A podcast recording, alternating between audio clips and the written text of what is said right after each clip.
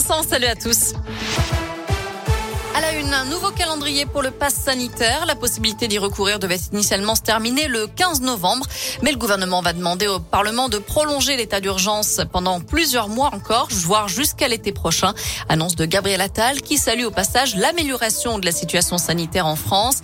Nous avons raison d'être optimistes. Voilà ce qu'a dit le porte-parole du gouvernement qui appelle tout de même à la prudence. Cette fois, c'est officiel. La PMA pour toutes les femmes, qu'elles soient hétérosexuelles, homosexuelles ou monoparentales, est désormais possible. Les décrets d'application de la loi ont été publiés au journal officiel. Le texte offre aussi la possibilité de conserver ses gamètes pour mener à bien une grossesse future. Une pratique qui n'est autorisée jusque-là que pour des raisons médicales. Des perturbations à prévoir demain dans les écoles de Cournon. La CFDT a déposé un préavis de grève pour les agents du service éducation de la ville.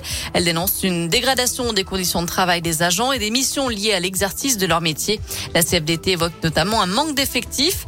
Un rassemblement est prévu devant la mairie ce jeudi de 11h à 13h. Notez que la restauration scolaire sera fermée, tandis que l'accueil périscolaire, lui, sera assuré quasiment partout, à l'exception de la maternelle Pierre Perret.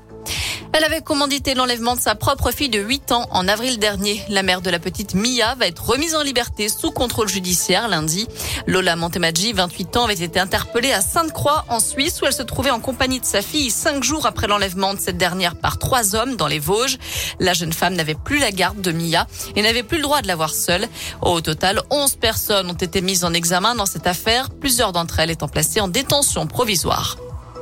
Allez, on passe au foot et après la belle victoire de Paris hier soir contre Manchester City 2-0, place à l'autre club français ce soir en Ligue des Champions. Lille joue à Salzbourg en Autriche à 21h juste avant la Ligue Europa demain pour Lyon, Monaco ou encore Marseille. Voilà pour l'essentiel de l'actu. Il me reste plus qu'à vous souhaiter une excellente soirée. Je vous laisse tout de suite avec Vincent. Merci beaucoup.